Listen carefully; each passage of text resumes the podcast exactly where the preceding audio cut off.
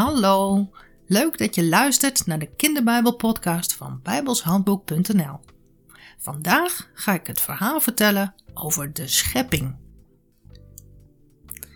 In het begin was er niets. God was helemaal alleen. Totdat hij begon te bouwen, te scheppen. Zo begint de Bijbel ook. In den beginnen schiep God den hemel en de aarde. Dat is de allereerste zin.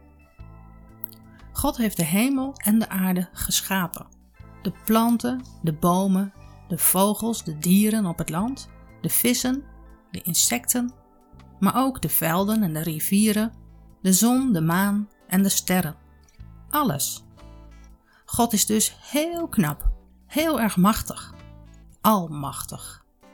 Hij liet de tijd beginnen en daardoor begon de geschiedenis. Na dat mooie begin gebeurde er iets en werd de aarde woest en leeg. De aarde was bedekt met een laag water. Het was pikdonker, zoals in de nacht. We noemen dat duisternis. De geest van God zweefde boven dat water. Hij wilde niet dat er duisternis zou zijn op aarde. Hij wilde, net als in de hemel, licht. God hoefde zijn wens alleen maar uit te spreken en toen was er licht. God zag dat het licht goed was. Hij maakte verschil tussen het licht en de duisternis. Het licht noemde hij dag en de duisternis nacht. Toen was de eerste dag voorbij. Op de tweede dag maakte God de dampkring, of de atmosfeer met een moeilijk woord. Dat is de laag lucht om de aarde waarin wij ademhalen. Een deel van het water kreeg een plaats boven in de atmosfeer. Dat zijn de wolken waar de regen uitvalt. Het andere deel van het water bleef op de aarde. En toen was de tweede dag voorbij.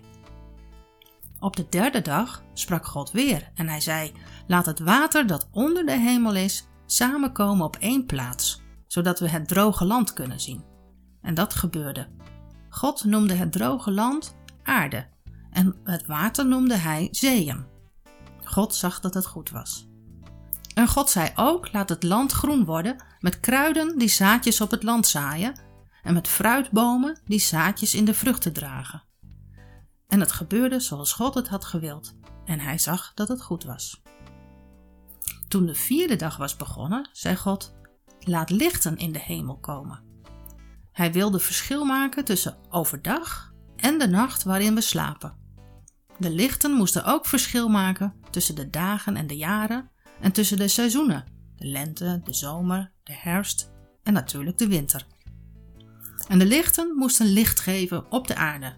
God maakte de twee grote lichten in de ruimte: de zon voor de dag en de maan voor de nacht. En hij maakte ook de sterren. God zag dat het goed was, en toen was de vierde dag voorbij. Toen de vijfde dag begon, maakte God alle vissen. In de slootjes, de rivieren, de meren en de zeeën en ook grote zoogdieren. Je kent vast wel de grote walvis. Ook maakte hij alle vogels. God zegende de dieren en hij zei: Wees vruchtbaar, want God wilde dat er nog veel meer zeedieren, vissen en vogels zouden komen. Dat was de vijfde dag. Op de zesde dag zorgde God ervoor dat er allemaal verschillende landdieren kwamen. Hij maakte de schapen en de koeien, maar ook alle kruipende dieren zoals de slakken en de slangen, en de wilde dieren zoals leeuwen en wolven. En God zag dat het goed was. En toen sprak God nog een keer. Hij zei: Laat ons mensen scheppen, naar ons voorbeeld, zoals wij zijn. Mensen die de baas mochten zijn over de aarde, over alle dieren op het land, alle vogels in de lucht en alle vissen in de zee. Hij schiep de mensen, jongens en meisjes, mannen en vrouwen, en hij zegende hen.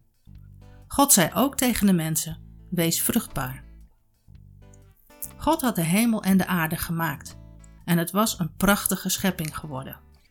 En toen het de zevende dag werd, was God klaar, en hij nam op deze dag de tijd om uit te rusten en te genieten van zijn werk. God maakte van die zevende dag een rustdag, en hij noemde de dag Sabbat. Het is zijn dag. Ook wij vinden het nog steeds belangrijk dat we op één dag in de week rusten van ons werk. God heeft alles wat Hij ons wilde vertellen laten opschrijven in de Bijbel, zijn woord.